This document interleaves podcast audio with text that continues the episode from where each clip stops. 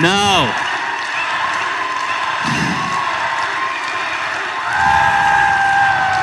We've been through this. We've covered this. Sit down. Sit down.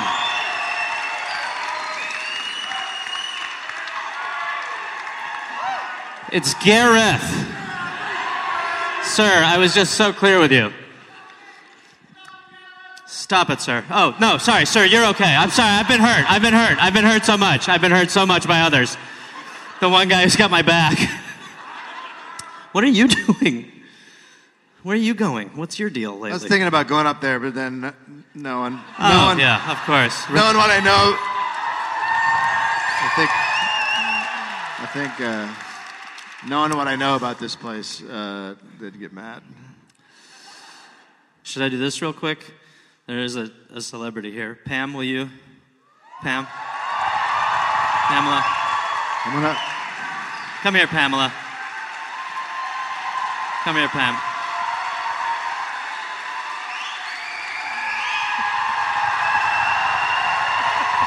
yep. Pamela. Pammy. Pammy.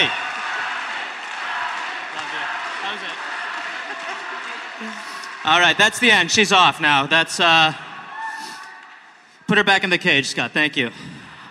Yep. You're listening to the dollop.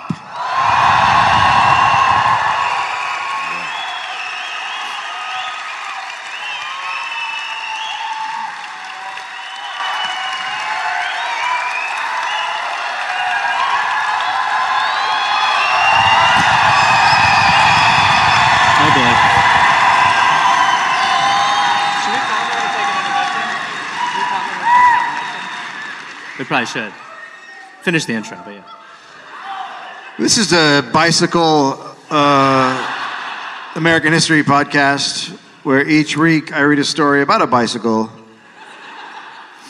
from history to my friend. Gareth Reynolds, who has no idea what the topic is going to be about. July oh 5th, 1805.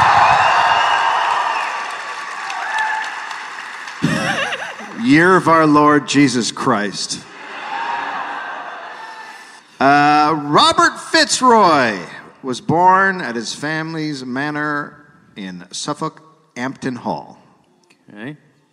Did I fuck that up? I don't give a shit. to parents uh, General Lord Charles Fitzroy and Lady Frances Stewart. Ugh, t- pricks, So obviously. there, there's some fucking hot shit. Yeah. Young Robert was uh, one of the ara- aristocracy and the fourth great grandson of Charles II.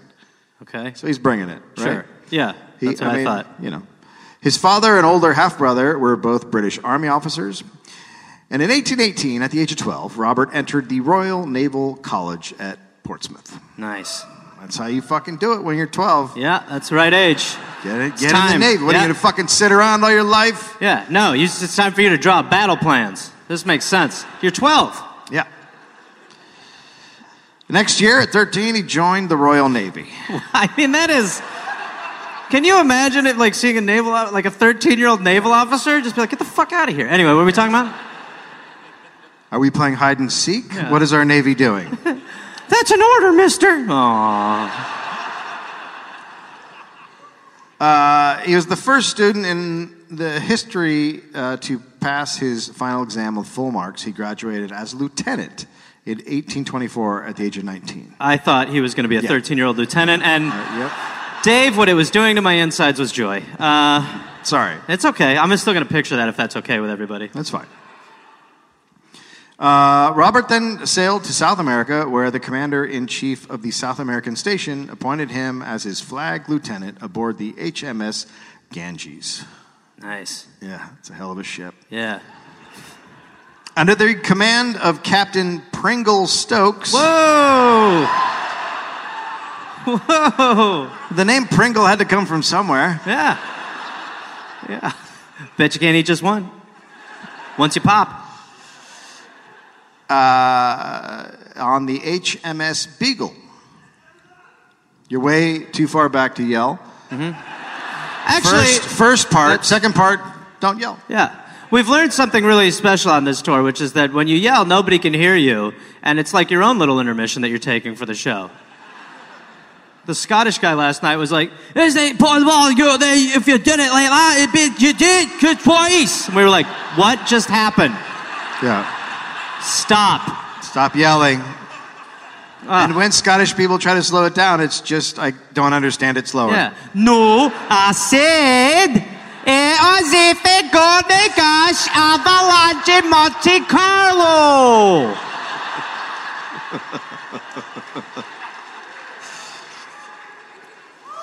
And then if also if you're drunk, uh, as Ah. some of you will be tonight, don't don't don't just don't just sit there babbling along because Yeah. the people around you don't don't like that. Yeah. No. No. Uh, anyway, So many lessons we've learned. yeah, so many lessons. Uh, so uh, he's on the Beagle. Uh, they're carrying out surveys of Patagonia and Tierra del Fuego with another ship, the HMS Adventure. Wow, these names are really. That's a better name. yeah, better than the Beagle. Yeah. Well, Yeah. that one. We're on the dog ship. someone really liked their dog. Yeah, Yeah. Uh, Captain Stokes suffered from manic depression. cool. And who is he? Captain Pringle Stokes. Okay, so it's Pringle. I'm sorry, that man to me is Pringle. If we can. He's, uh, and I picture him like the Pringle man. just That's so him. you know. well, that's He's got the where they little mustache. That's his photo. Oh my God, Dave, we're back. Uh, so he's he's in charge of the Beagle. Okay. HMS Beagle. so he suffers from manic depression, and in Right. July 1828, he received word that he and his ship were to stay in the area for a full five years surveying. So when one is depressed, and you're told, "Don't leave your zone of depression for five years." Yeah. that's gutting. Well, he suffered a mental breakdown Oh, who could have seen this coming? and locked himself inside his cabin for several weeks. Well, that's. I mean, that's tough. If you're the captain, Yeah. Well, that's the guy in charge. yeah. C- Uh, would you give us some orders, please? No. Leave me be. I want everyone on deck to feel bad. we do, sir. We'd love to talk to you. It's very dark in here. Unlock the door. We'd love to have a chat. When people talk to me, Light a candle. Maybe we could make a day of it. Huh? We'll all light candles. just want to stay in bed and watch Oprah. I can't. He's really down. Uh, so his assistant surveyor took command of the ship and waited for his captain to come around, which didn't happen. Okay. Oh, And then on the wait. s- What does that mean? He just never came out? well, on the second of August, uh, Pringle Stokes shot himself in the head. Jesus Christ. I'm glad we mocked that man for a little while. Feels good. Yeah, he really handled mental illness well. Well, how about this? How about say to me, hey. Give me one of those. No, no, no. Mm. It's not going to age well in 30 seconds. Now, despite the bullet being lodged in his skull, Stokes remained conscious and was able to hold a conversation over the next four days. Uh huh. We're Uh-huh. fucking back, baby. Oh, wait, four days. Yeah. We're out again. We're out. Sorry. Pull the plug. Until gangrene set in and oh he my god! like, The good news is you survived the shooting. The bad news is your half of your face is black and and pussy.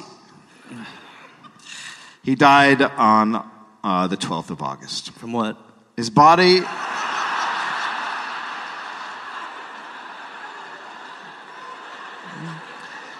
Uh, the guy you made fun of, who was sad. Oh, His body was buried near Port Famine. Port Famine. I don't think they buried that body. oh, it's falling off the bone. Mm. Tastes like sour cream and onion.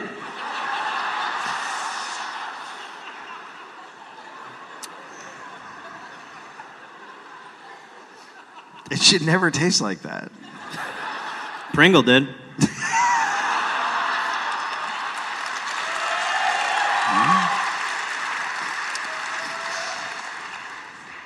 Uh, so they sailed the Beagle to uh, Montevideo, and the captain, uh, uh, the commander in chief, sorry, then placed F- Flag Lieutenant, 23 year old Robert Fitzroy, in command of the ship. Wow. Okay. So Robert was a natural leader and an excellent sailor. He continued uh, the survey of Tierra del Fuego. At the southernmost tip of the continent, very few people, Okay. uh, mostly just nomadic tribes of people called the Fuegians. Okay. Uh, now, Fuegians is actually an English made up name that was applied to different tribes. Uh, the proper name for the people Robert came across is the Yagans. So they just They just called them something had some else. gibberish because they were like, well, we don't want to go talk to them. They're the Fujiwis. and the Flagrantsmakers. Should we ask them what they're called? No, no, no. We've already named them. They're the Flassenstampels. Uh, they were traditionally nomads and hunter gatherers. They traveled by canoe between islands to collect food. The men hunted sea lions while the women dove to get shellfish. Okay. Uh, this was a uh, true clash of civilizations. Okay. Robert was from the upper class of the wealthiest in England and most industrial country of the time, and the Yagin were some of the poorest and least advanced people in the world. Is this like a love story where they're going to end up together? This is the meat cute. It is the meet cute? I feel like this is where it ends. The Yagins started to steal everything they could from the crew. Smart. Yeah, they're like, what the fuck? This Yeah. is just awesome shit these Yeah. guys have. Yeah. They would often uh, shoot stones u- using slings. Okay. Uh, the sailors would try to bribe them with gifts. Interesting. When when they're robbing you, what if we gave you something? But they would give them something, and then the Yagans didn't understand it was a bribe and would just be like, I want more stuff. Sure. Right. If they thought some Yagans were too threatening, the crew would fire shots to scare them away. So relations between the Yagans and the crew of the Beagle were pretty much completely confusing. Sure. Tense, too. Yeah. On the 5th of February, 1830, a small party was surveying at Cape Desolation. Well, who's naming these Well, horrible you know what? spots? It might have been Pringle. Oh, Pringle. Oh, that yes, yes, that makes sense. Let's go to Fort Bullshit. Going down the Cape of what's the fucking point? Uh, Sir, we've been thinking about some of the names. And, um, They're too cheery. Mm. yeah. Cape, I'm going to blow my brains out in Okay, three weeks. Uh, I'm wor- uh, that's super specific. and then die of gangrene four days later. I thought that one was my wife left me. You said that two weeks ago. Cape, when I come, tears come out. There's a lot of hyphens in these. I'm not gonna lie.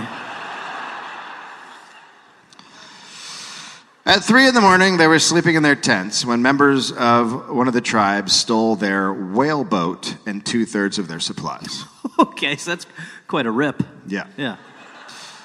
Uh, so these guys are starving and they have no way to get back to the Beagle. So the men created a canoe out of wicker, canvas, and clay.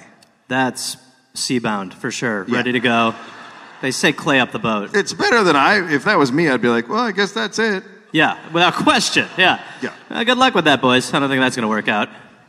Uh, so two of them paddled all day and night to the ship to seek help. And when Fitzroy saw it, he disdainfully called it a basket. It's not very empathetic. Yeah. Well, we're alive in a basket. You don't look very fancy, do you?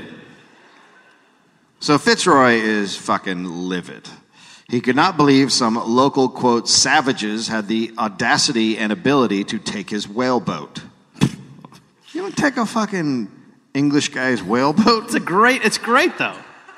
I mean, he's fucking, he's a, a son of a lord. I don't think they I respect. don't think he that can handle it. He category. can handle some, some random natives taking his boat. It's, apparently not. He's not down. Quote During a very dark night, some Fuegans, whose vicinity was not at all suspected, approached with the dexterous cunning particular to savages and stole the boat. I, like I like how he's like they do not respect us when he's like the flasselbums. They like Yeah. I mean, shit's there to steal. yeah. if you know at this time. Uh, We're on the same page Yeah. when it comes to white people, uh, Yeah. so take it. Take all their stuff. Yeah. So he set out to rescue the. So there's still stranded men back there. Only two could take the boat. the- Right. The wicker, the basket back. Right, the basket. Uh, so he's, he wants to go get the stranded men and his, and his boat back. So the missing whaleboat became a serious distraction for Fitzroy. He hired, uh, he tried to hire local uh, Yegans as trackers, but they would just steal the sailors' belongings. Oh, I bet that goes over well. right, what did you get? Did you find it? Did you find the boat? Oh, God, where are your clothes? What's happened? Tell me you were running naked. Both of bastards! In a local camp, he found pieces and gear from the missing boat. So he took some women and children hostage. Oh, interesting. This is now, it's what we call an escalation. You got to get the boat back. Eh, all right. Seems like an overstep. Uh, one male Yegan was there, and Fitzroy thought they were uh, that all the others were out enjoying life on the, the whaleboat. So he is now just like he's inventing scenarios. Like he's Yeah. like they're probably celebrating New Year's Eve on the fucking boat. That's right. Imagine them. They're probably in my quarters. They've So- probably got on my pajamas. Bastards. So, of all the hostages, all but three little girls escaped. He decided to drop two of the girls on an island near a newly named bod- body of water, Whaleboat Sound.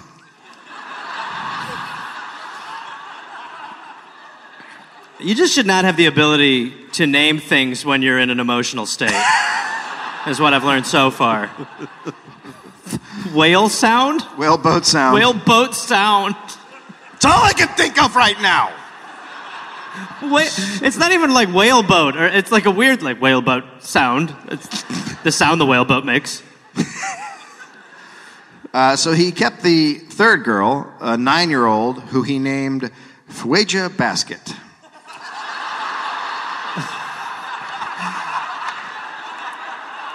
So it's literally he just takes the last two things he thought of, That's right. and that's the name. That's it.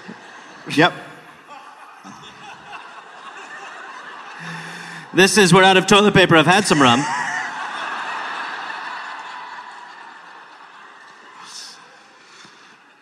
Uh, so he keeps, My neck hurts. I don't sleep well. Is over there. Uh,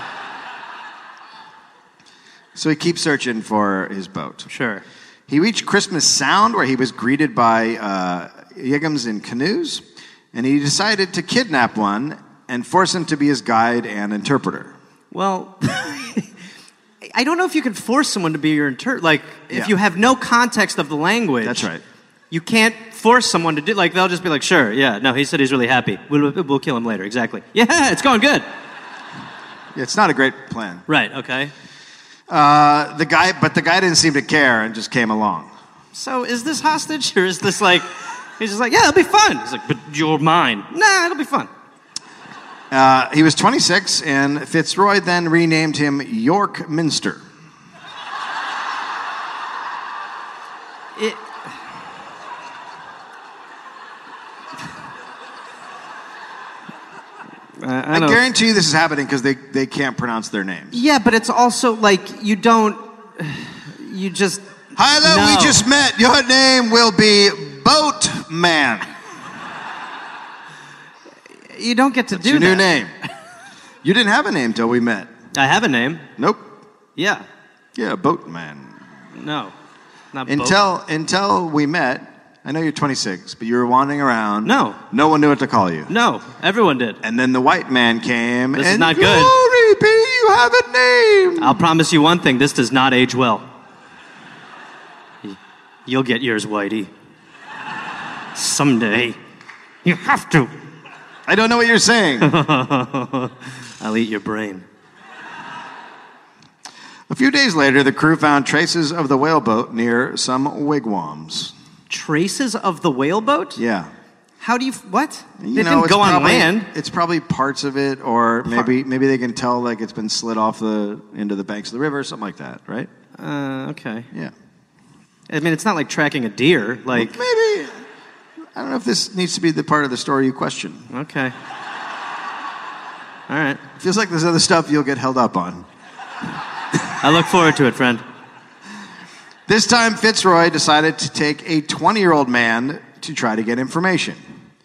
This guy he named Boat Memory. This is like a racist Dances with Wolves. Boat memory? Yeah, I'll be, start, how about no more boat? They Throw whale around a little bit on its own instead of everyone has like a boat association. You're the SS man. Understand? So, neither Boat nor York were much help. To be clear, not their names. Uh, they kept tracking to Nassau Bay. Uh, there, the captives said the locals here spoke a different language and were their enemies. So Robert decided to kidnap one. What move is that? What? What, why? I don't know. He's just on a Doesn't- hot streak? Well, he doesn't have his boat. Meet boat, meet York. He doesn't have his boat. So, So he's just, right. yeah. Okay. He grabbed a 14 year old boy who was passing on a canoe. Out of the canoe? Yoink! Yeah, they literally, yeah, You're mine! Yeah! yeah, You go on. yeah. Uh, the boy was renamed. Uh, I, I, I don't know if I can take all this. Jemmy Button. Oh my god, this is this is messed up. Uh, so Fitzroy now took the boy. I believe he gave some stuff to the tribe, but they didn't understand that it was a trade. Right. And Fitzroy didn't really care. So. But at this point, Fitzroy finally gave up the search for his sol- stolen whaleboat. Okay, finally. He decided to take his captured Yiggins back to England, where they were, uh, where they would be educated and civilized. So this is taking a crazy turn. So because he's lost his boat, he's now like your mom. Like uh, Like, yeah, it's like a trade. Have you never traded a boat for people? I haven't. I, to be honest, I've never heard of it until now. I once traded a jet ski for a woman. That's Tampa Bay, though, bro. That is Tampa Bay. That's just how Tampa. Yeah, I works. mean that's just classic that's Florida. Tampa. That is. that's a regular bartering system. You You're from shouldn't- there. I'd That's how be- you got here. I, Jet I ski. wouldn't. I don't know if I'd. I Yeah, yeah. don't know if I'd be excited about that though. yeah, yeah. Yes. She likes jet skiing. yeah, Ybor City, man. Uh, so, uh, so his uh, his plan was to educate them, civilize them, and then release them back into their native lands to What? spread Why? What kind the of- word of Jesus and correct habits of the British. Dude, you cannot Dan- Donnie Brasco religion. Now you go back there, you're moles. And tell them, act normal. Nobody knows Donnie Brasco. It's a great movie. well, then where the Uh, right, fuck were so you a he- minute ago? he's gonna and the, and they're gonna er, learn the correct habits of the British, which I saw some of in Manchester at midnight.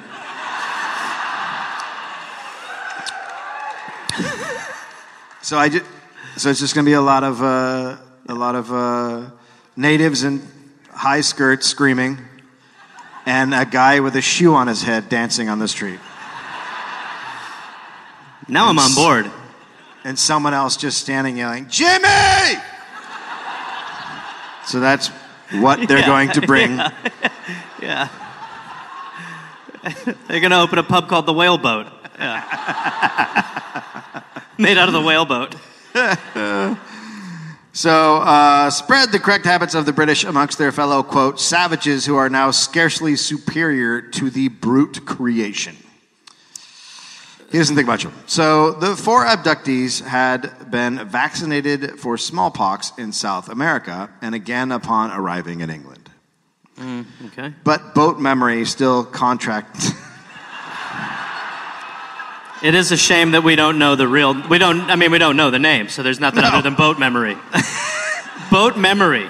yes. Like even if you're introducing him in England, people are like, "Sorry, what was that? This is boat memory. This is whale boat. This is boat man, and this is just Bodie. He's a little wacky. He's a nut. He's off a little bit. I don't know what's up with Bodie. He's got none of these guys will get smallpox. I'm 100 percent on that. Uh, so he contracted smallpox. He was taken. I mean, vaccinated twice, still not not enough. Well, how small are the pot? I mean, They're small. oh, okay, they're tiny. He was taken to the hospital and vaccinated twice more. I don't think that's No, ever... you don't. No, no, no. That's not. That's never- No, no, no. You don't have. No, he's unprotected- got the smallpox. Yeah. Let's vaccinate him. Yeah, I've got chlamydia. Put a condom on now. Hurry.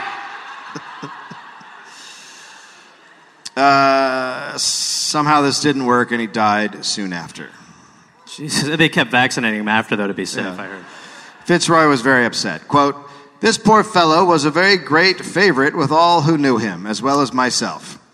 He had a good disposition, very good abilities, though born a savage, had a pleasing, intelligent appearance. Oh, the. I mean, this guy is This so one I racist. could look at.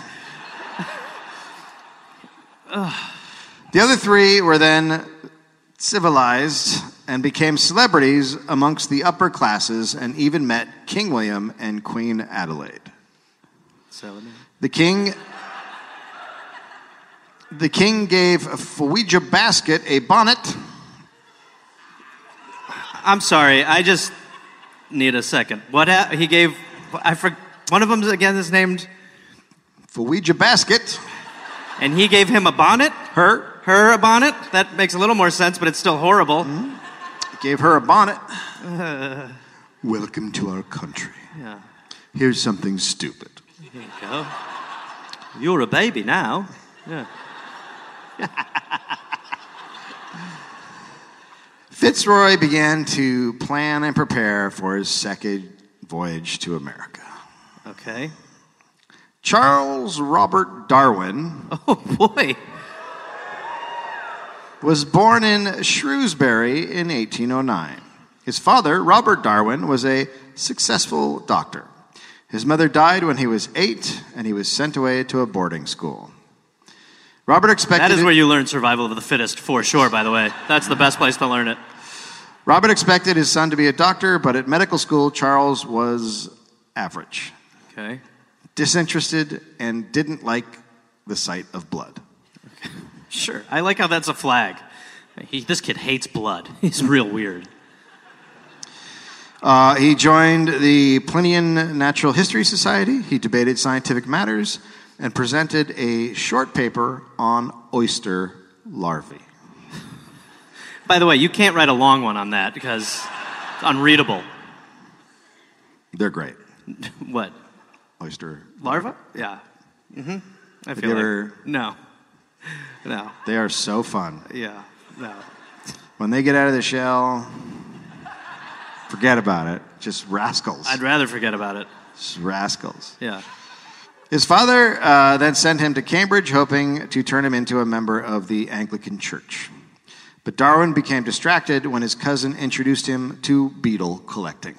Well, we've all got that family member. it, must, it must be amazing when you show someone a beetle collection and they're like, whoa, this is amazing. You're like, really? I, I, I've gone through this a hundred times. No one's ever gotten it. No, dude, you should read my thing on oyster larvae. I would love to. Yes. Yes, please. Yes, please, now. Whoa. Very early in our, our stand up careers, I went over to Chris Hardwick's house, apartment, and he had beetles all over the walls in little boxes. I was going to say, without the boxes, that's just the shithole. Yeah. No, they were. Without the boxes, that's New York. I've had a beetle collection in my apartment before. Unintentional. I wanted it out. I've had a mouse collection. That's awesome. Good for you. Uh, All so, right, so they're having beetle mania. Yes, Darwin became obsessed with beetles. On one occasion, Darwin had a rare beetle in each hand when he saw a new beetle species running on the ground. Okay, so wait. So, so for a man obsessed with beetles, this is a predicament. But s- you either got to make a difficult Sophie's choice or grow a third arm. Yeah, this is this is a nightmare. oh, no! Instead of dropping one, no. He put one in his mouth. I knew it. Dude,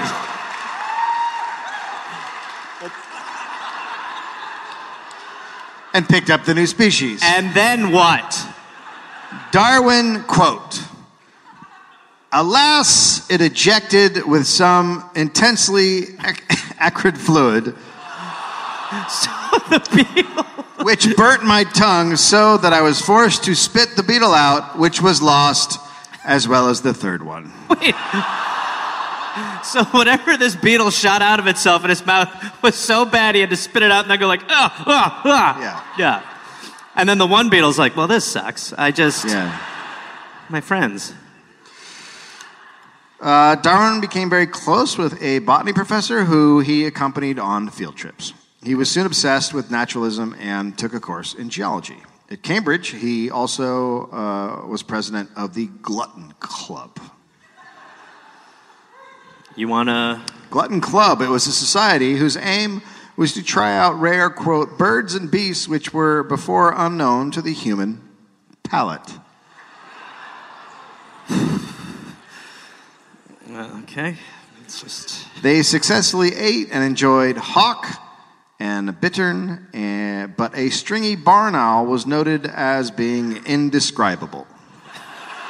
probably not in a good way, I'm assuming.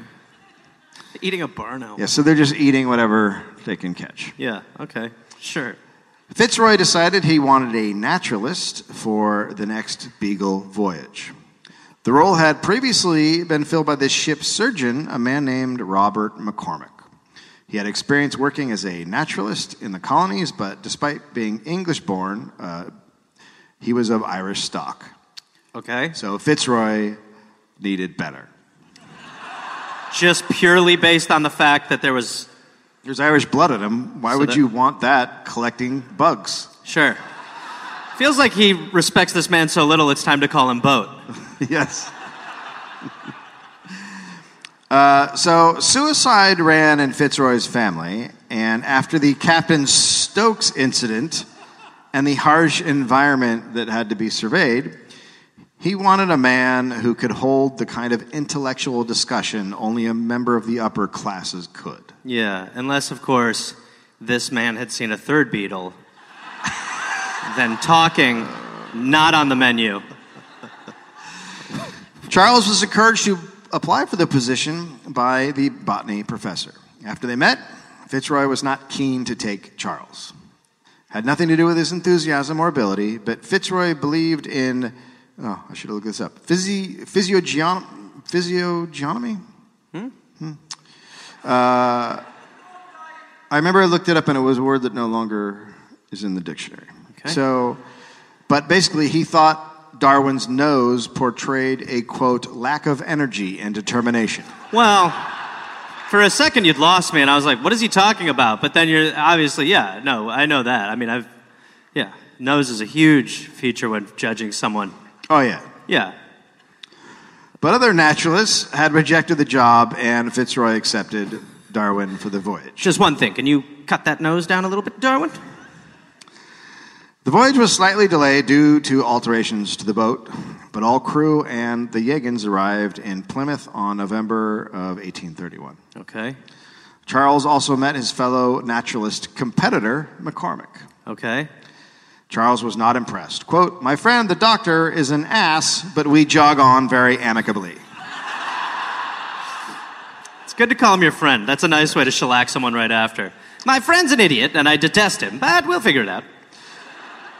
Over the weeks they waited to depart, Darwin's. Uh, over the weeks as they waited to depart, Darwin uh, began focusing on three aspects of the voyage: the small size of the cabin, and the mast in the middle of it, and his complete inability to mount his hammock. Wait. I gotta say, I did not. I mean, I know a little bit about Darwin, but so far, really like the vibe. He's got a real, he's got a real like when you're you're eating beetles just because you love to collect them. I mean, that's boyhood charm. Yep. And then one of your gripes is like, eh, I can't get in this hammock properly. Yeah. Well, you shouldn't have a hammock. yeah. That's what it feels like. But man, come on, let a guy relax. All right, I'm gonna hit that hammock. Uh, Darwin, please. I knew the nose was the right thing. Bastard. Him and that nose laying in that hammock. Look at his misleading schnoz. Bastard. I hate this man. What, man? Nothing, nothing, nothing. Bodie? Uh, he also had an admiration for his quote, beau captain. So he's into the captain. Charles started to think he might not be meant for the sea. He was getting frequently seasick, just being in dock, and and and Hey, sleeping. man, are we on- close or what? We have not left yet, Charles. What? Oh, man, I'm going to yarf again. Ugh. We should get a jukebox, dude. You know what I mean? Maybe a neon sign that says Darwin or something cool. Just spitballing, bruh. Hammock's finally working out, which I'm a big fan of.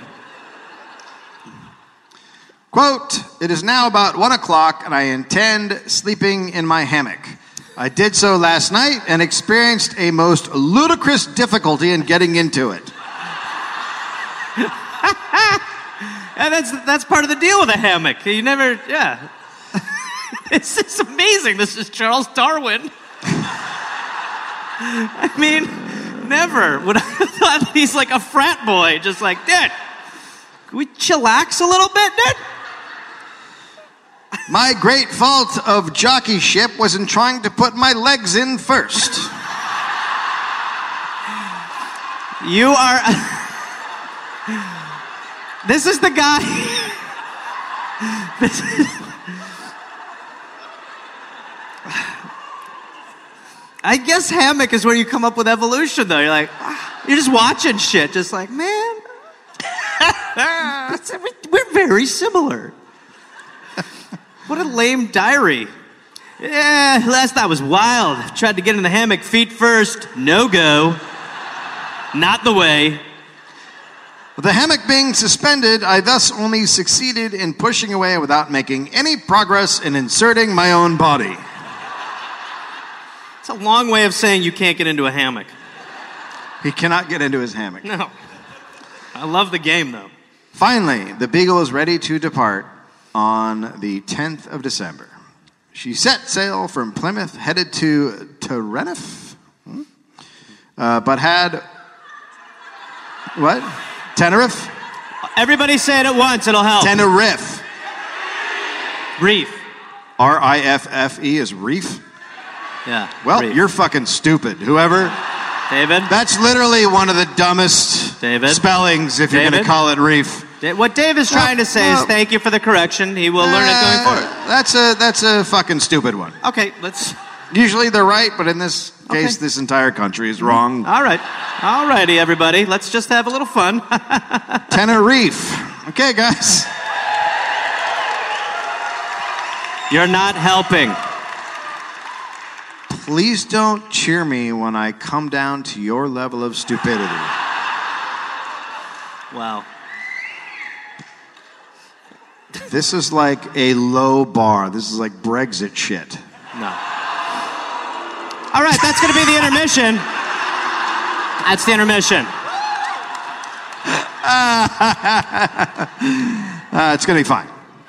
Uh, By the way, But- keep in mind where Dave lives. my president's great. Yeah. Yeah. Unlike your country, we've got a good one. So, our country. Uh, but as they as they sailed for the dumb named island, bad weather came and the boat returned to Plymouth the next morning. Oh, Charles was had all about it. still not figured out the hammock. So, his concern about Darwin is fairly ac- like he's just like Darwin is just like There might be something to the nose day thing. three. He's just still looking at the hammock, confounded. Like, what am I doing wrong? I gotta get in this thing. While in harbor, he finally took action. Quote, My hammock, after endless alterations, has been made flat.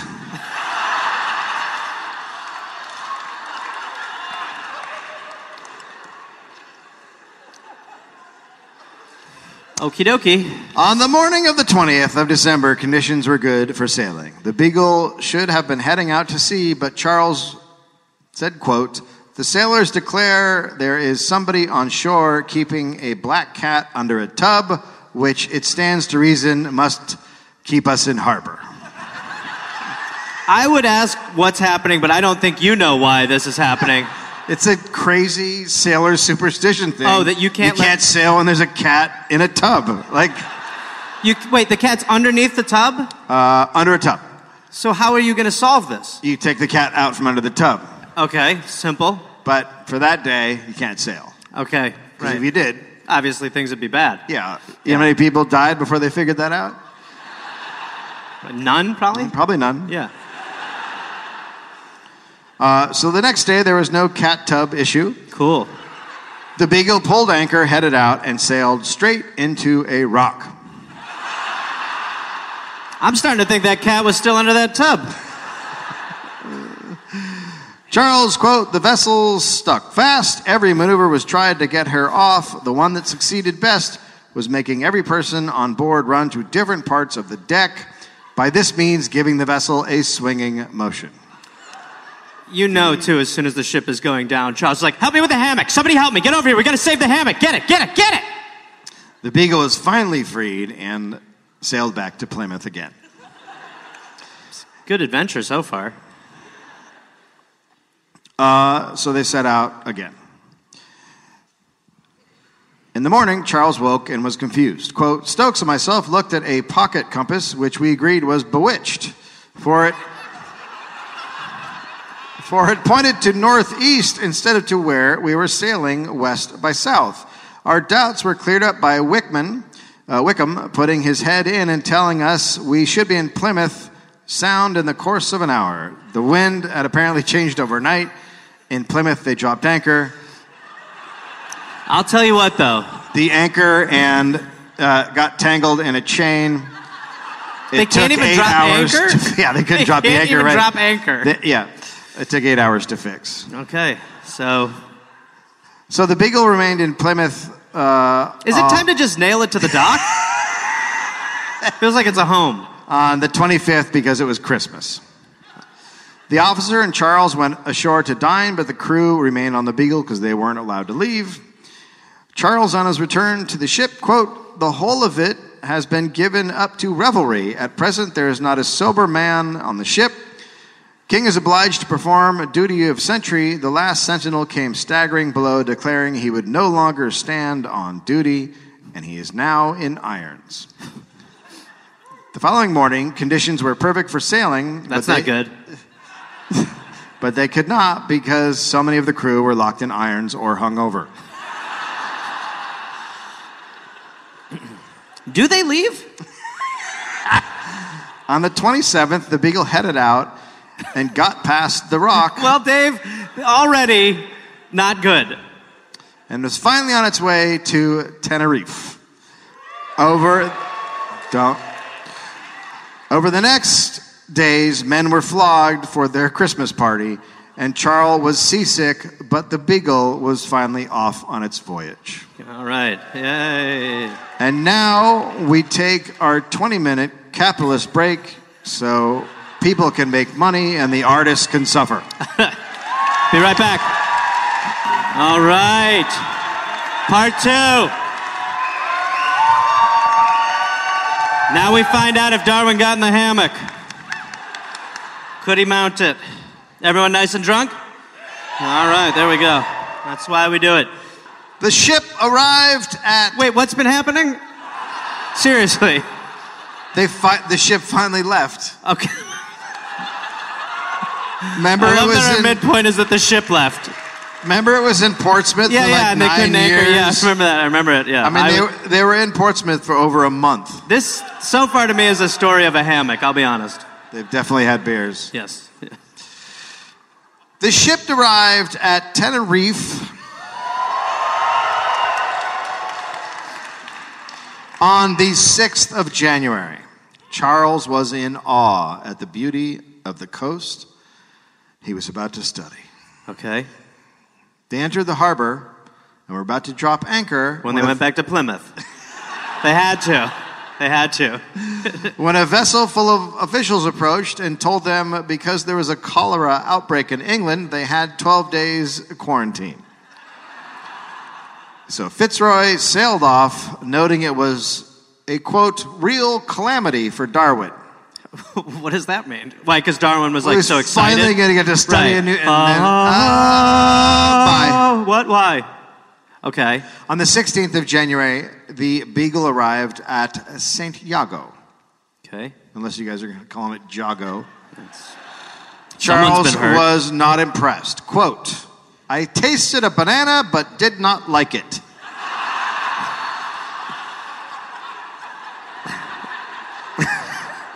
Dave. Is this how he figures out we came from chimps? He's like, wait, I can't believe this is Darwin. Just, he's my the hero. town is a miserable place consisting of a square and some broad streets, if indeed they deserve so respectable a name. In the middle of these ruas are lying together goats, pigs, and black and brown children, some of whom boast a shirt. All right, Charles, pump the brakes. You were a fan favorite for a minute. A little shady. but quite as many not. These latter look less human being than I could have fancied any degradation could have produced. Uh, go back to the hammock. Uh, we had a good run. It's weird that an English guy would go out somewhere and be an asshole to natives. But I felt like we'd found our guy. Yeah. I felt like we had our guy. Yeah. Yeah. Charles Hart hired a guide and explored the island with McCormick. There was tension between the two. Uh huh. Well, Darwin doesn't respect McCormick. Well, McCormick, no, he, he's, he's going to go out and do stuff also, but Charles is in charge. Right. Well, of our wrongs and our rights. After a failed attempt to shoot a large wild cat, Was it headed for a tub? McCormick went on a rampage, probably to prove a point. Over their brief stay on the island, he shot 17 kingfishers, 18 sparrows, a warbler, 11 finches, three tropical birds, five crows, a vulture, a pelican, five hawks, one wild pigeon, and chased a monkey over a cliff.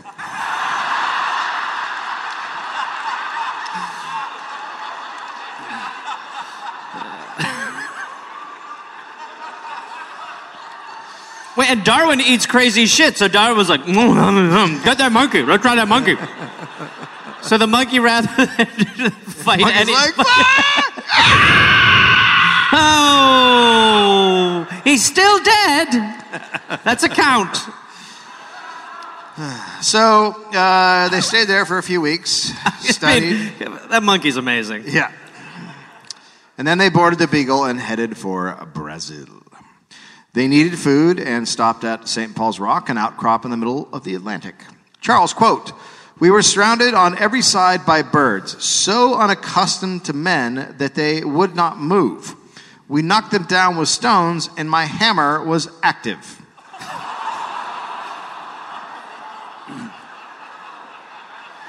Can you imagine an era where birds trusted humans? Where you could get that close to just be like, am I gonna hammer this bird's head? Yep. And the bird's just looking at you.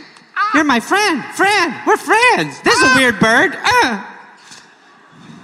you just hit them and they split.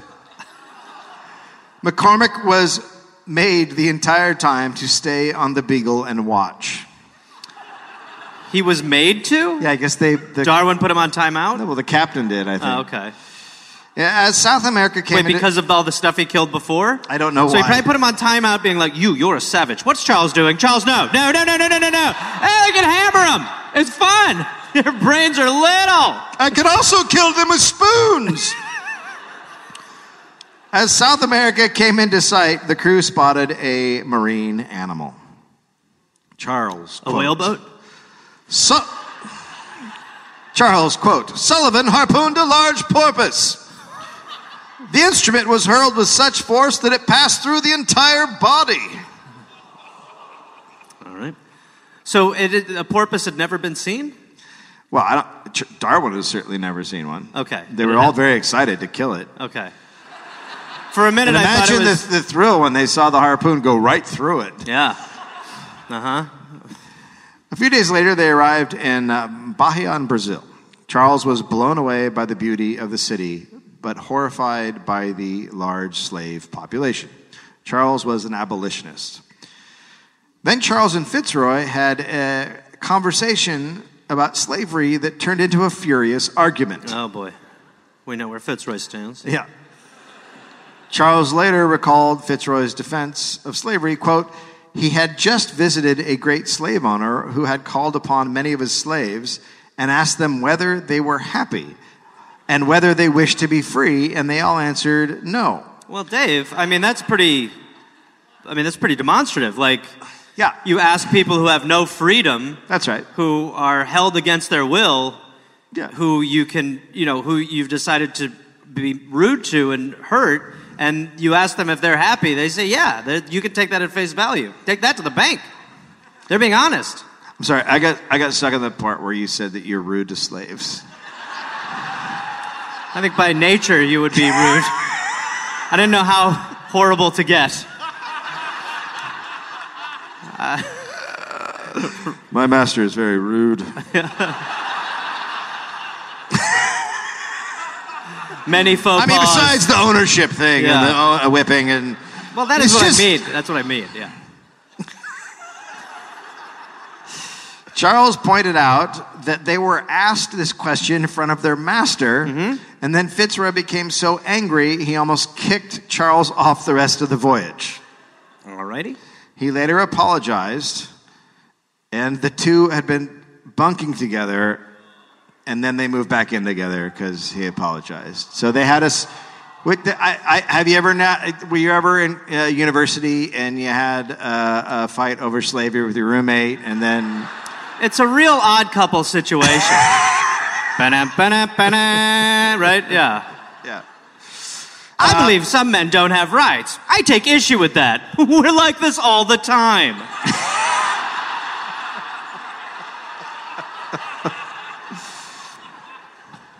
On the 18th of March, the Beagle headed for a Rio. Charles killed a shark. Great. Good stuff happening out there. They stopped at the Br- Abrojos Islands and killed more birds for food. Quote, there were more killed than the boats could hold. Well, why do that? Well, but once you start, it's so hard to stop. sure, yeah. You know what I mean? On April 4th, the Beagle arrived in Rio, uh, where they were, received letters for the very first time. Charles learned that a girl he had thought might become his girlfriend had gotten engaged and now was married. Do you think that means it's over? yeah. Charles was very upset, so he rented a cottage and spent a bunch of time shooting monkeys. I would never tell someone how to grieve. It's not even grieving. He had a made up girlfriend in his head. He thought she Hey, might become hey, his girlfriend. hey, it was a made up it girlfriend. Felt real to him. well, he's Beetle guy, and she's like, Yeah, okay, you're nice. And he's like, I'm going to marry her. Yeah. And she's Right, like, yeah. Oh, no, I'm going to fuck the guy over here that knows how to play football. Yeah. And, uh, and Beetle guy, I, I was nice to, and he's on a boat somewhere. But I'll like, tell you oh, what. I'm going to marry her. Once, once she finds out about his monkey rampage, she's gonna be like, "That's the one that got away. That's a cool guy. I want to hitch to that wagon." That's true. Yeah. He also shot a lot of tropical birds, cut down trees, and drank wine to get over his heartbreak. Good lord. So he's Like just a out wasted on, Paul Bunyan. he's out on a fucking mancation, just Right. getting Yeah. it done. He is. Right. He's Yeah. just. He's on his own uh, He's a- solo survivor episode. He's in a mental hammock. yes. Yeah. Fitzroy arranged to have Charles' first packages of samples sent to Henslow, who was the botany professor. Okay. And that was it for McCormick. He then quit the voyage. Okay. Uh, when uh, told, Charles didn't care. Quote, he is no loss. Charles went back and removed nearly every mention of McCormick from his journal. What? Like, just because he left the voyage, you don't eternal sunshine of the spotless mind him. What kind of who, who revises their diary on that? Like, all right, well, we're canceling that character from my life. It's like but a, I'm also going to get rid of this fiance that I thought I had that I didn't. You know what? And I don't think this monkey shooting is aging well either. I'm going to really. And what if I was nine feet tall? This is actually now getting really good. I like where this diary is headed. I was great in the hammock.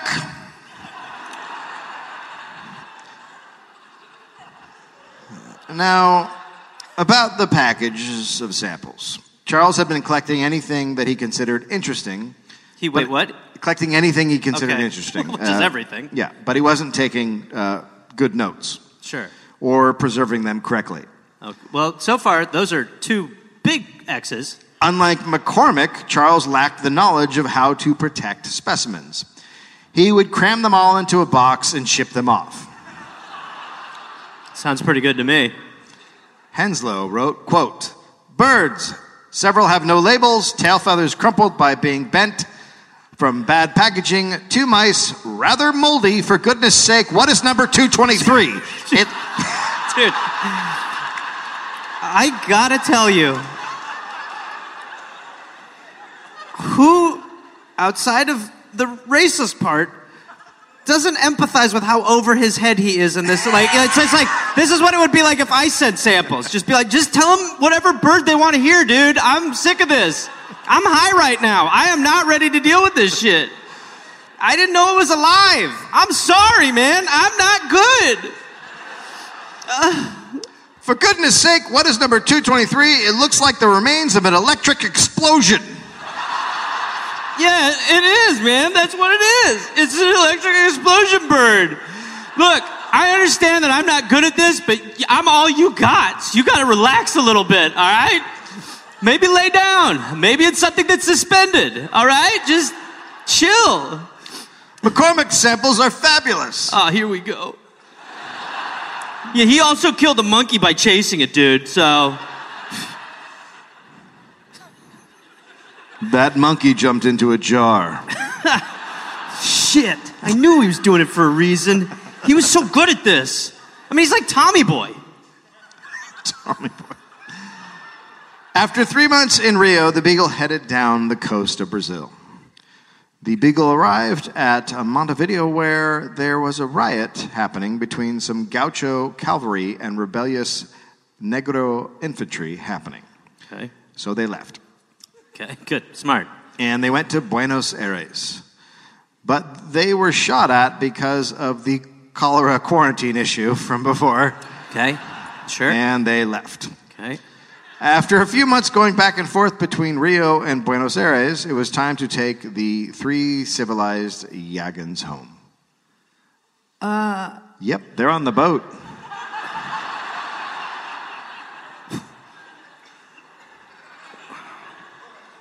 well, that's a plot twist. They're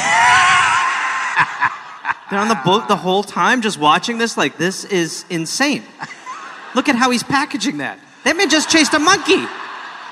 Who's in charge? Excited they got over this porpoise. These guys are so drunk. Hey, House Raincoat, come here. Look at all those guys shooting birds. Just watching them with a hatch- Darwin with a hammer, like, get your hammer! It's your hammer! This is awesome! You can just toss them. The Beagle arrived at Tierra del Fuego on December 1832. Charles on the Yagans, quote, I would not have believed how entire the difference between savage and civilized man is. When he met an old man, quote, he gave me three hard slaps on the breast and back at the same time, making most curious noises. He then bared his bosom for me. I mean, you know what to do. It's not crazy. Slap that bosom, make a Yeah, noise. hit that, hit, hit that Tap it. titty. Hit that titty. yeah, hit the titty. Old man titty, Oh, slap hit that the, shit. Yeah, I mean, I, I- honestly, that would be an honor. Some Yeah. guy came over and just tit slapped you a bunch, and then was like, "Now you me." I'd be like, "Yeah, fuck yeah, yeah, yeah." That's fun. I like these guys. They got a good vibe. the ship arrived at the lands of Jemmy Button's old tribe. That guy, uh, whatever. I mean, I don't know how long they've been gone, but I assume it's a long time. it has to be. They're just running suicides between Buenos Aires. Well, and so it's place. like it's like give me a sec. It's like 1933. So they've been gone for maybe stew, Stu? stew, Is that a time? stew. Uh, well, it hasn't been that long. It's been maybe three years. That's a long time to be called Jammy Button. I mean, it's like at the point where you're like, I guess I am Jammy Button. I don't know what to. Everyone's calling me it. Stuck. Trust I mean, me, it's you weird. can only push back on a nickname for so long before you give in. No, that's not.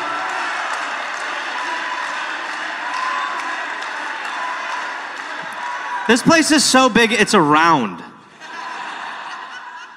This is exactly what it sounds like when they have uh, service here on Sundays. By the way, we're all meeting back up here Sunday for service, so yeah.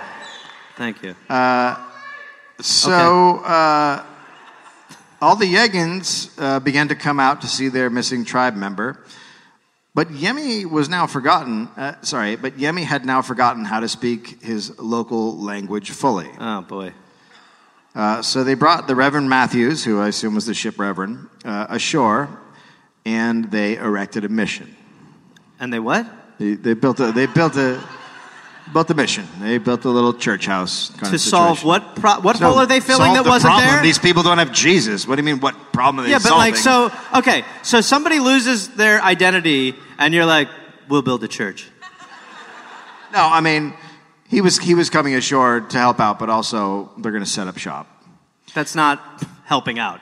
Well, they built three houses as well as the mission and two vegetable gardens for the civilized gents, the new civilized Yagans, Okay. to spread the word of God to their people. So you get fresh vegetables if you believe in God. That's right. Okay, sure. Uh, so they Normal. left. They left Reverend Matthews and the Yagans to civilize, and they sailed off. Right? So then, so they're just kind of checking out the local area, surveying, do what they do. And nine days later, they came back to see how the mission was going. Charles. 9 days. Charles, quote, from the moment of our leaving, a regular system of plunder commenced. That is awesome, right? If you're them, you're like, all right, yeah, we love the church. Yeah. All right, they're gone. Let's eat him. Let's eat him. Let's kill everything. Let's stab him, throw him in the water. in which not only Matthews, but York and Jemmy suffered. Matthews had nearly lost all of his things. Night and day, large parties of natives surrounded his house. One day, having requested an old man to leave, he returned with a large stone in his hand. Another day, a whole party advanced with stones and s- s- stones and stakes. So they're scaring the shit out of the Reverend. Right, okay. Reverend Matthews was And then, is Reverend Matthews essentially just by himself? yeah, he's an English guy. No, he's with the other. He's with Yemi and uh, Right, but I mean, right, yes. These- yeah. Right. uh, uh, Jimmy. Sorry, uh, Yes. Get his name right, yeah. that's I wrong. apologize. Yeah, don't mess up York- his name York, that isn't his Yemi, name. Yemi and uh, Fuejo. Sure. Great. Basket. All nonsense and or gibberish and not or, uh, real. Mi- or Miss Basket. uh-huh. Okay. Reverend Matthews was then brought up back aboard the Beagle for his own safety, and it was decided that after three years of education, Jemmy, York, and Fueja should be okay to carry on the mission without him. but there is some, I mean, obviously there's, there's tension between them Well, I think that uh, yeah, who knows, like truly, like how much they were like, I recognize you from the. But they roll in, they don't really s- remember their language that well. They're probably dressed in Western clothes. Yeah, they well, of course. Yeah, I so mean, if they you've look been like freaks. You've been, yeah, you've, Yeah. right. You've been fully immersed in that, so you yeah, you have no option. It's like when really. your cousin comes back uh, from a cult, That's very specific. and and he's like, "Well, now we worship uh, the penis," and you're and you're like, "What?" Do you want to talk about and- this after the show? Maybe is that better for you? Because I think now's a bad and time. you're like, "Uncle Marty, what happened after Wait, your Vietnam?" cousin's your uncle Martin? And and What happened to well, the cult? Vietnam? It went weird, and so and so now. You But it know, turned your cousin he's- into an uncle? Now he's in Kentucky in a penis cult. Wait, your cousin uncle is in a penis cult in Kentucky? I, I might do a dollop about that. I believe you just did. He ended up working at Home Depot, so it ended up fine. Oh, Uh, Wow. So, He did, sir. what did he yell? He wants us to towel him, he said. Towel us, he said. So we'll do him after the show. Yeah. See how good it goes? It goes really well, doesn't it? So, so the Beagle leaves the, the Yagan guys, they sail off. Charles, quote, it was quite melancholy leaving our Fuegans amongst their barbarous countrymen. York, The I mean who was a full grown man with a strong, violent mind, where did that come from? I don't know. But that's the, I think that's the 14 year old, right? Uh, will, I am certain, in every respect, live as far as his means go, like an Englishman. Poor Jemmy looked rather uh, disconsolate, disc- disconsolate and certainly would have liked to have returned with us. So he, he's Eh, This like, is "Jem- really He's like, horrible. Jemmy wants to return. York, Yeah, but it's York's horrible. a fucking badass now. Like, he went through MMA uh, training. Well, And- the idea that you're like, oh well, we've turned York English, so he'll be fine. Like that is so counterintuitive. When is an Englishman As well not- as you have completely removed peop human beings' identities Yeah. and then just left them being like, I think we did a pretty good job over there. to a job, well done.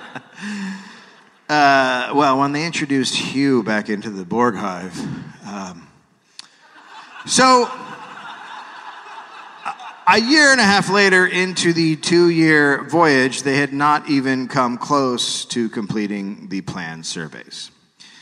Uh, and at the Falklands, uh, that's an island that you guys uh, keep, and if if other people try to take back their native lands, you send warships. So, I would maybe hold off on the woos for a little bit. Let's maybe think about what was said. so at the Falklands in March of 1833, Fitzroy, without seeking the permission of the Admiralty, brought bought an American schooner called the Unicorn, which he renamed the Adventure. The Avenger? Adventure. The Adventure, okay. I mean, Uh, better s- name. So he wants two boats to speed up the process of surveying. Right. But keep in mind, Darwin is, I mean, Darwin is in charge of the collection. Yeah. So he's just like putting plants in his pockets and just being like, I don't know, man. I got, I think that's a fern. I- I'm so sorry. I got so high this morning. It's just, I received a duffel bag full of weeds. Uh, yeah, dude, I've been smoking the plants. I messed it up, dude. I've been hitting, oh man, this is quite a switcheroo. So LOL.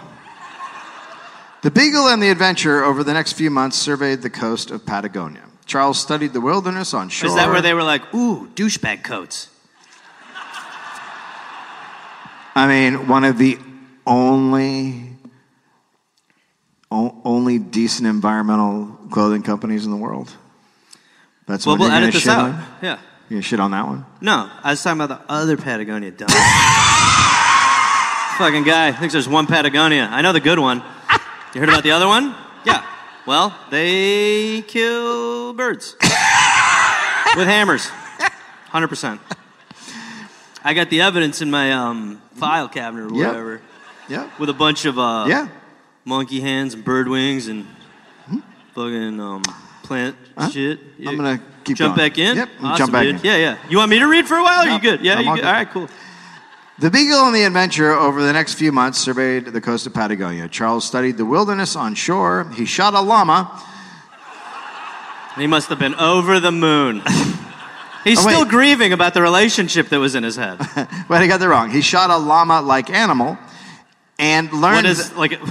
it was like a llama and learned that, quote, a naked man on a naked horse is a very fine spectacle.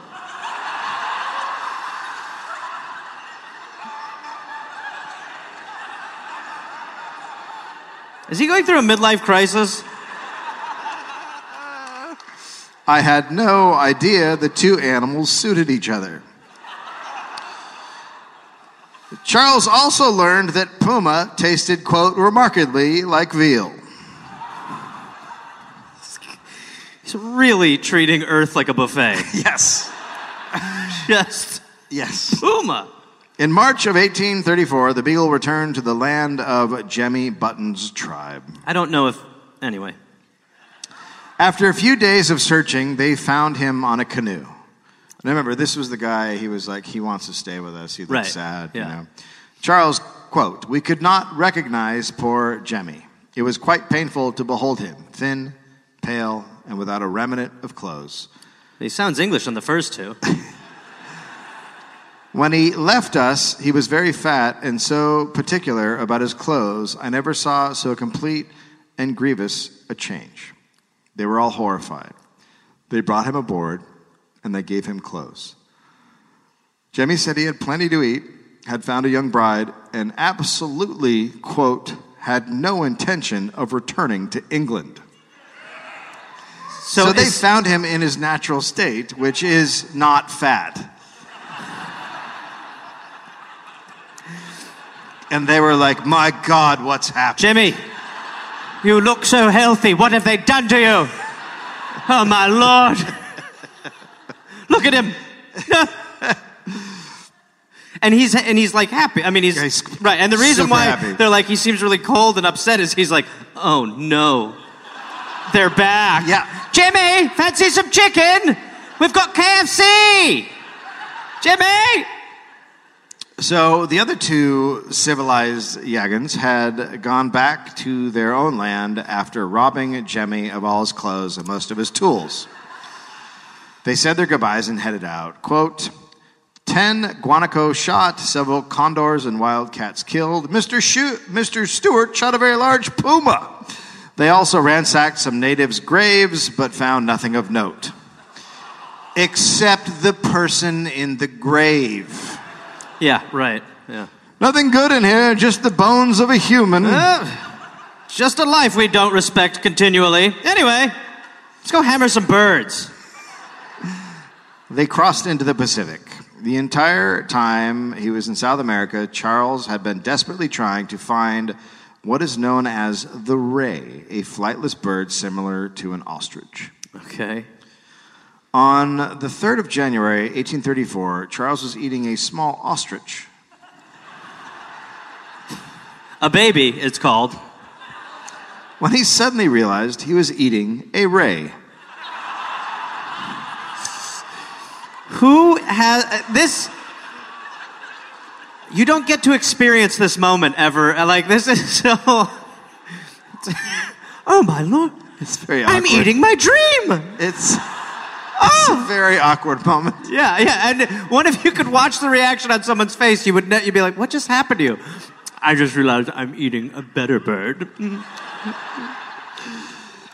quote, the bird was skinned and cooked before my memory returned.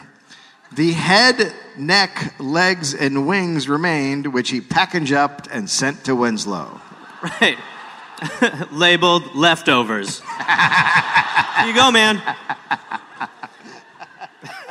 Have 'em with mashed potatoes, I swear to God. Uh, they surveyed Chile. Charles explored the Andes. Fitzroy spent most of his time with the Beagle and the Adventure. When they arrived at Valparaiso, he heard the Admiralty. He heard from the Admiralty. He was officially reprimanded for buying the Adventure and told to sell it, Okay. which he did. And then he immediately bought another schooner without permission, the Constitution, and they found out and told him to sell that. Oh, you meant don't do it again ever. I thought you just liked the name unicorn. Oh, so so weird. And he, this is all coming from the whale boat. He still is trying to like Oh. you know, it's like when a father leaves and you know, Yeah. all the male figures become your father. Look, you never go. You never get over the first boat you lost. Yeah, so this is the one that got away. Yeah. Yeah. Right. It's tough. Uh, so after he was forced to sell the second boat, Fitzroy lost it. He was having These, I mean, they really are the odd couple. Yeah. Right. he was having a breakdown. He lost a lot of weight. Charles feared, quote, his mind was becoming deranged. Fritz, Fitzroy beef, briefly resigned, but eventually the crew talked him into returning. But uh, they've also been a boat on a boat for fucking years. Yeah, Like, but also how do if you your- not go crazy. If your cap, but also if your captain resigns and then you have to like pep talk him back in, You're not like, this is still the captain. You're like, this is, we got to get back. This guy's not in a good spot. Right, captain? Like, I thought it was an ostrich. easy, Darwin. After three years in South America, the Beagle headed for Tahiti. Uh, but they stopped at the Galapagos Islands for food. Okay. Word was there were giant tortoises that were a treat for sailors. They arrived on the 15th. Guys, buckle up. He's going to go crazy. Darwin is, he's about to like take a whole turtle and be like,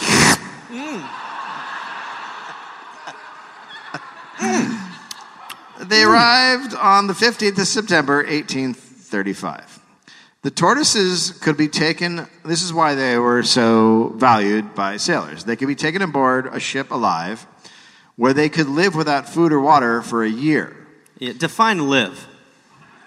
Well, they sit in a corner and live. Oh, right, die. Right. Die. They're dying, not dead. No, they're sitting in the corner living. Right. They weren't just used for meat, sailors also diluted and drank their urine. Yeah. All right. Yeah. I will get on board with that one. Now, Have you had, there have any- you had a bit of that little rocky things? Uh, We. what uh, is there any angle other than like does it? Why are they drinking piss? Why It's a are they Ah. great drinking turtle. piss? Because they're like we miss Carlsberg. Well, in case they're.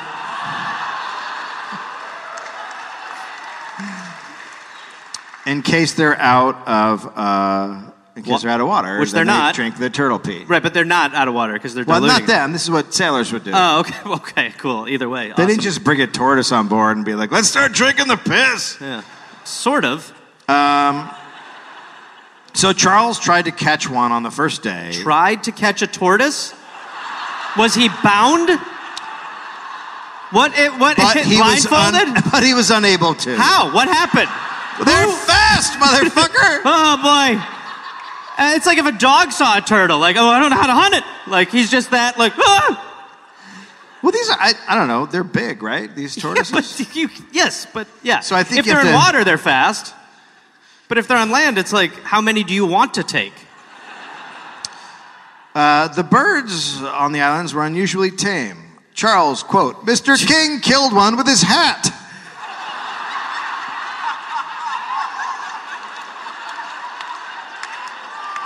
Is it possible that this is also the story of when birds learned that they need to fly? The, everywhere they go, birds are like, hey, buddy. And then it's like, think Just- with your hat? I just, I just want to see that. I I mean- want to see the, the what the bird looks like. I want to see the condition of the hat. I want to see the whole thing. I want to see the guy's face after he realized what he had done. I want to see it all. I want to see hat bird hunting. We all do. Uh, So when they got uh, there, tortoise shells were lying all over. Quote, the quantity of tortoise shells lying about the ground shows what havoc has been made among these helpless animals. And we were like, let's make that mankind's policy forever. Yeah. Yeah. So he's, he's upset that there's just all these, you know, empty tortoise shells. But he still Uh, wants to eat one. Well, that day he caught 15. And the next day 30, and, 30? and the next day he killed 40 iguanas. Because they look at you weird. They turn, they do the fucking blink. How You're much, like, how many "What?" tortoises can you eat? How many? Well, I know the answer 30, Yeah. 40. F- Well, plus, you know, they're taking them. They're not killing them. They're Oh, bringing they're- them on. oh, they're okay. bringing 'em on board. They're Okay. catching the. This Right. is kidnapping. Right. And they're gonna what they're gonna do is take them back to England, civilize them, Yeah. uh, teach them about Yeah. Christ, and then send them back to the Galapagos. Meet Jaffa Cake! Yeah. So while killing Charles, uh, what killing Well, Charles? killing Charles, Charles finally was like, "What do I taste like?" I've had a hell of a day. I caught myself and ate myself. I tasted a lot like puma, which is lammy. So Charles noticed on different islands of the Galapagos were uh, there tended to be the same species of animal, but they displayed slightly different features. Well, here we go. These observations would be essential to his theories, such as the finches that had different sized beaks to suit the type of seed that their island possessed. He also noticed that the tortoise varied in taste depending on where it was caught. Is that in one of his theories? Theory of different tasting animals from different islands? Mm, this one's stringy. The- A- I feel that. tortoise that is slow cooked in a crock pot is not like an iguana you hit over the head with a hammer. Darwin. this this his theory of evolution did essentially come from just eating everything Yes. continue From the Galapagos, the Beagle continued its long trek home, observing different cultures in Tahiti and New Zealand. Charles remarked on the future of Australia, quote, with such habits and without intellectual pursuits can hardly fail to deteriorate and become like the United States. oh my God. What did he know? How did he know? What did he know? What did he know? He literally on. predicted 2019. No. In which the US and Australia are having a dumb off and barely being beaten by England. I don't think that order's right. What? I think there's. I think we're England's next in the fight, but come on. Yeah, I actually we're- think Australia and America are doing unbelievable. I mean, in the scale of terrible, they're Yeah, yeah, killing yeah. it. I Yeah. think we're ahead, and then and Yeah. then Look, and I don't then wanna sound- Australia, and then you guys are I third. know you don't th- expect Americans to be egotistical, but to be honest, when it comes to failing as a country and a Yeah. civilization, there's America and then there's everybody else. Yeah. Once again, American exceptionalism. Yeah. Yeah. We're number one again. Just in a terrible way. But when he published this sentence Uh-huh. later, he shamefully deleted the United States part. Interesting. The Beagle continued through, uh, through uh, Mauritius, Madagascar, Cape, Cape Town, uh, St. Helena, and the Ascension Islands. And They Darwin were- put on 100 pounds, just pounding animals. I've been eating turtle for weeks. I ate my way through a whale finally. They were finally about to return home after five years when Fitzroy changed direction.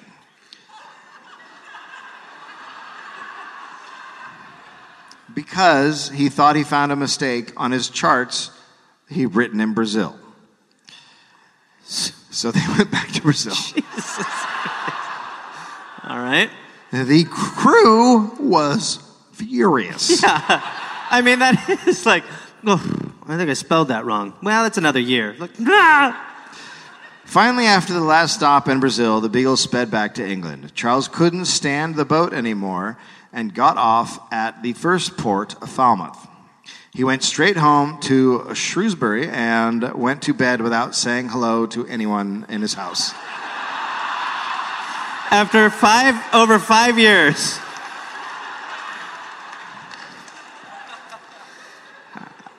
This is feel the like he first. was- This is the first time I totally get Charles Darwin.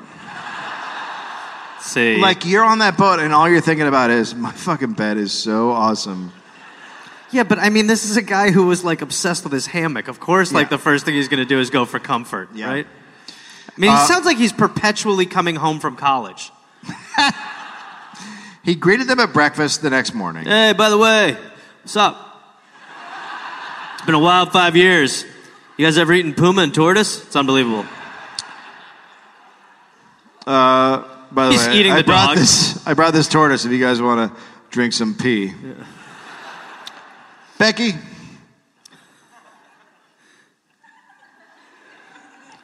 You really gotta wait. you had trouble catching that Yeah, she. Uh, she's faster than she looks. is she moving Yeah. are you okay What? nothing uh Uh, charles So, chuck uh, Charlie. just- I just want to say charles Yeah, shit gets weird on a boat. And Buddy? so they have holes.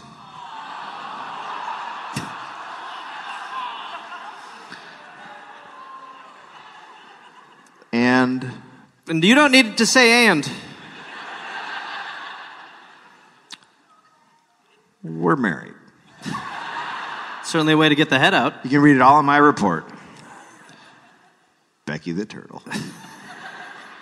It's tortoise. Pass.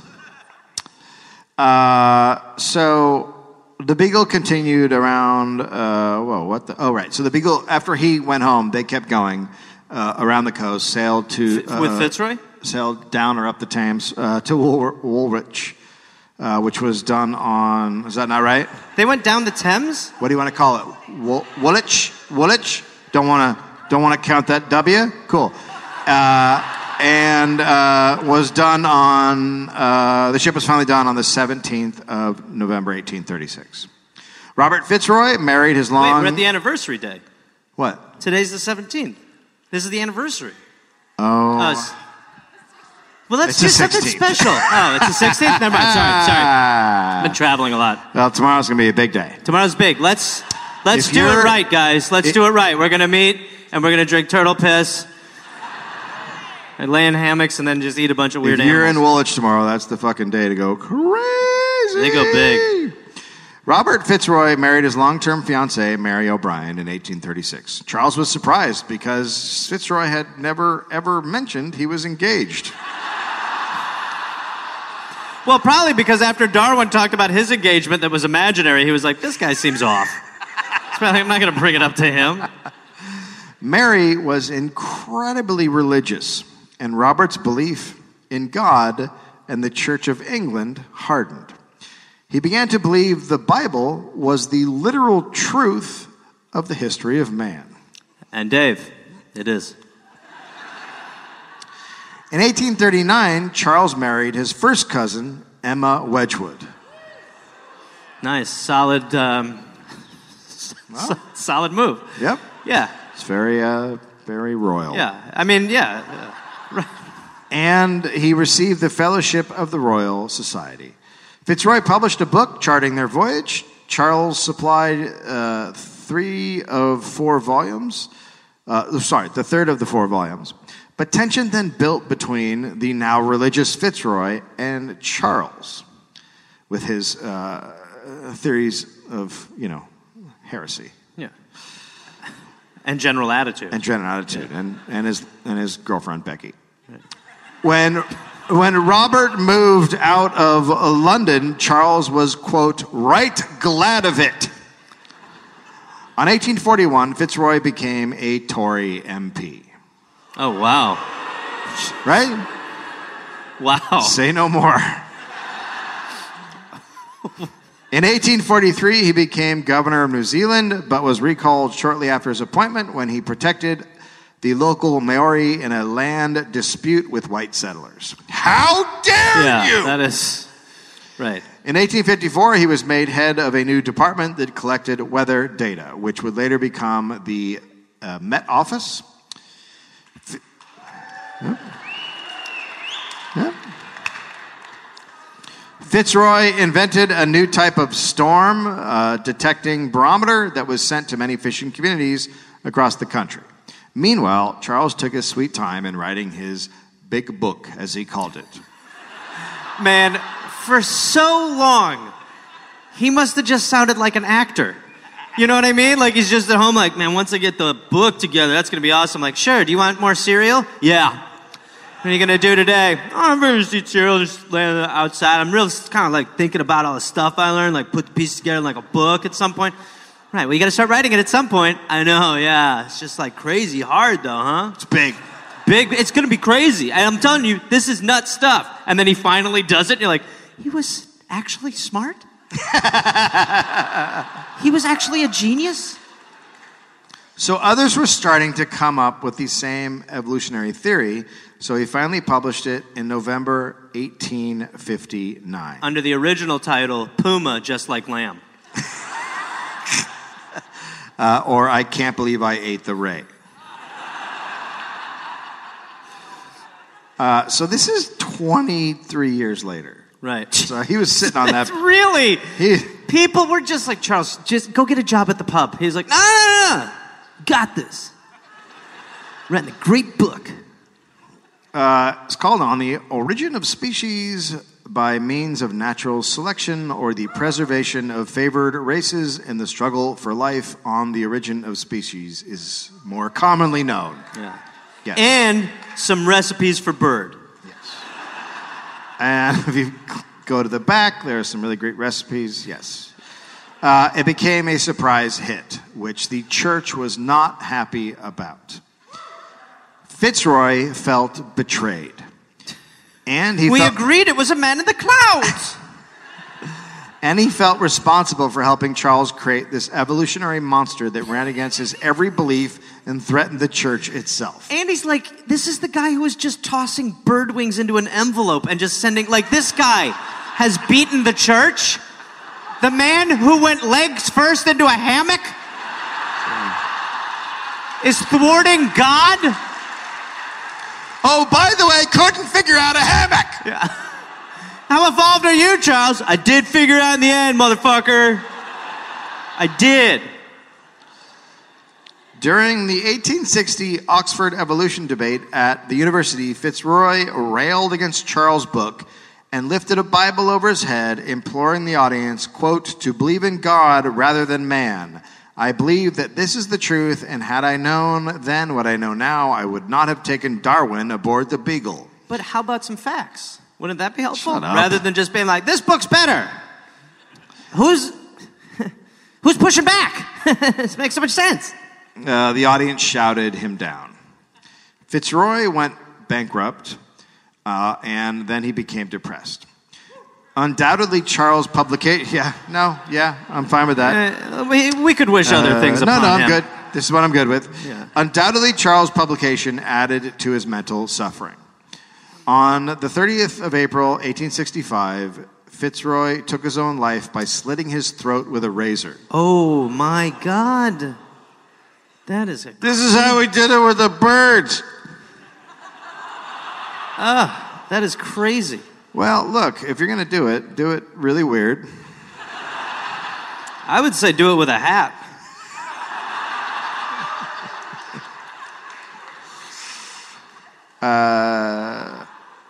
Charles, quote, I never knew in my life so mixed a character, always much to love, and I once loved him sincerely, but so bad a temper and so given to offense that I gradually lost my love and wished only to keep out of contact with him. Uh, that was my In other words, he eulogy for found- my father. It's a little on the nose, isn't it, Dave? no, it's not because I didn't give a eulogy because uh, we're going to throw his All right. uh, ashes in a bar parking lot after which is illegal after a massacre of missionaries in 1859 jemmy button and his family were accused of being involved and faced a trial at the falkland islands he denied the charge one of his sons renamed by white people three boy What about Jeff? If you're gonna like, you know what I mean. I'm not saying it's the right thing to do, Uh, but is it is it possible to not give like? counter argument I don't like it already. Counter argument: If you're in a family and you have one boy, two boy, what do you need the next kid? Jeff. Well, then two boy feels really weird. Yeah. Don't name him Two Boy. That's Kirk. Well, that's what God wanted. Sounds like a normal god. So three boy was taken by missionaries to England in 1866. York Minster married Fueja Basket. Who took whose weird name? I'll take Basket. A ni- nice ring to it. Uh, but he was murdered in revenge for a murder he himself committed. He was- Fueja okay. Basket met several ships as they passed through Tierra del Fuego during the 1840s and spent, quote, some days aboard one sealing vessel. Charles suspected this had a double meaning and feared the worst. So she was on a fuck boat. What's the fucking deal? The lady likes to fuck. Cool. Uh, she was last seen by a missionary in 1883. She was seen in missionary. Or- uh, sorry. uh, by a missionary in 1883, and she was old and unhappy. Boy, the- everybody's really getting a good run at the end here. This is nice. Yeah. Uh, the Galapagos tortoise had a population. I'm picturing this like the end credits of a movie where it's like, boom, this is what happened. Boom. The tortoise. The tortoise ha- had a population estimated at 250,000 when first discovered in the 16th century. And after Darwin, Uh, that- nine. That number fell to around 3,060 by 1974. Thanks to conservation work that started in 2019, it was estimated their population has, had risen to 19,317. Uh, let's settle down. Yeah, wait till the wait till the fires. There were come. 250,000. We got 19 left. Woo! Hey, we turned around uh, the genocide. Yeah. Now we and now we got so many we can heat their home. Charles, Sorry. Charles Darwin fathered 10 children with Emma and died on the 19th of April, 1882. The 2008 Church of England issued an apology to Darwin for dismissing his ideas in an essay titled Good Religion Needs Good Science. You know that they lowered the casket in with a hammock. As an homage. As a sweet ceremony. Uh, so, yeah, so that's a story of the Beagle and Jesus Charles. Christ.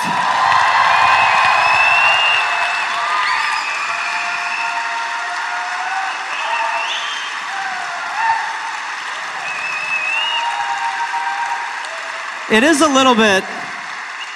It's a little bit of like every episode, horrible theme we've had in episodes in one. It's Yeah. like you've got everything. Yeah. You've got Uh, murder, Yeah. abuse of others, Yeah. racism, Yep. death, Yep.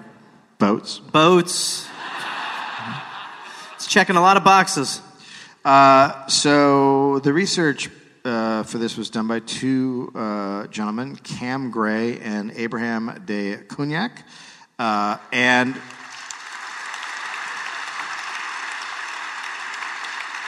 The reason they did this is because they have a podcast that just came out las- last week called The De-Evolution of the Species, a comedy drama charting the second voyage of the beagle. Wow. So check out their podcast. Say the name again. The De-Evolution of the Species. The evolution of the species. Uh, sources, the Darwin Correspondence Project, University of Cambridge, Charles Darwin's Beagle Diary, edited and introduced by Richard Keene. And uh, he is no loss, Robert McCormick and the Voyage of the HMS Beagle by Emily Steele. he is no loss. And then Charles Darwin's writing his, himself, obviously. Uh, yep.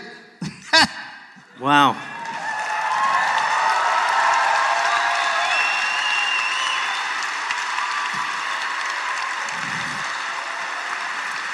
I like this is a great example of how shit our education is. If they taught that Darwin story, Eh. you would totally pick up on the evolution shit and the whole time be like, "This is fucking awesome." It's it reminds me of like how we George Washington. The way that George Washington is you learn nothing about him in school except boring stuff. And then after through this, there's that the man's mouth was made of horse teeth and wood. And that they killed him by just cutting him a bunch. yeah, friends And putting- of his cut him a and bunch. putting beetles on But his yeah, neck. the idea that you like, and I also think that that story would be good to teach because I think it would give people hope. It would give anybody who's just like, I don't know what to do. Like I've just been partying for ten years. Like, dude, you got this. You can Darwin it. Like the theory of evolution is not just about the world and animals and species. It's really about how Charles Darwin figured out his own life. yeah. I mean, he was putting uh, a bunch of shit in a barrel at first, Yeah. and then, yeah. He was just like sending bird wings, not able to get into a hammock, and now the way and he and he beat religion. I mean, Yeah. talk It'd be about a religion. Cinderella story. And Well, now, should we say and a now prayer- there's say a prayer and get outta now here? there's a city named after him in Australia that is the opposite. well, that wait, why don't you say? Well, can you say that we were we've talked about going there? and What? Oh, we what talked you were about just go- told? we're talking about trying to pick a weird city to go to because we always go to a weird city in, in Australia. And I sent a Australian comedian named Carl Chandler a message. I was like, "Hey, has anybody ever done a podcast in Australia in Darwin?" And he goes, "No, uh, that's no one lives there. It's just people who are on the run." which sounds about right, actually, learning Yep. this. Yeah, it's an homage. Yeah. Thank you guys so much for coming out. We appreciate it. For real.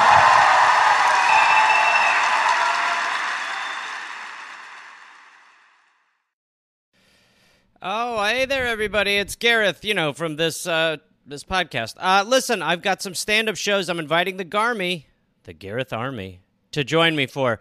I will be in Fort Collins, Colorado, August 18th and August 19th. I will be in Minneapolis, Minnesota, August 24th through August 26th at Acme. I will be going to the UK in September. Please join me. I will be in Glasgow September 13th, London September 15th, Dublin September 17th, and September 19th, Manchester, Birmingham September 20th, Bristol September 22nd, and Cardiff September 24th. And then in November, I'll be in Australia. November 10th, almost sold out, I think. I'll be in Melbourne, Australia. Then I will be in Northbridge, Australia on November 15th, Adelaide November 16th, Canberra, November 17th, Brisbane, November 18th, and then I will be in uh, Sydney on November 24th. Go to GarethReynolds.com for tickets. Garmy, let's get at it after it. Let's see you there. Hey there, people listening to the Dollop. Uh, this is Gareth. Yes, this same guy. I listen. I have a new podcast called "We're Here to Help" that I'm doing with my friend Jake Johnson. It's basically a call and advice show where we don't say that we're professionals because we aren't, but we try to help people with problems that are important to them. You can listen to it wherever you listen to podcasts, and it is out right now. So go listen to "We're Here to Help" with Jake and Gareth. We're here to help with Gareth and Jake. I don't remember how we did it, but either way, fun half hour comes out Tuesday, August 22nd, and the episodes will be out every Tuesday and Friday. We're here to help.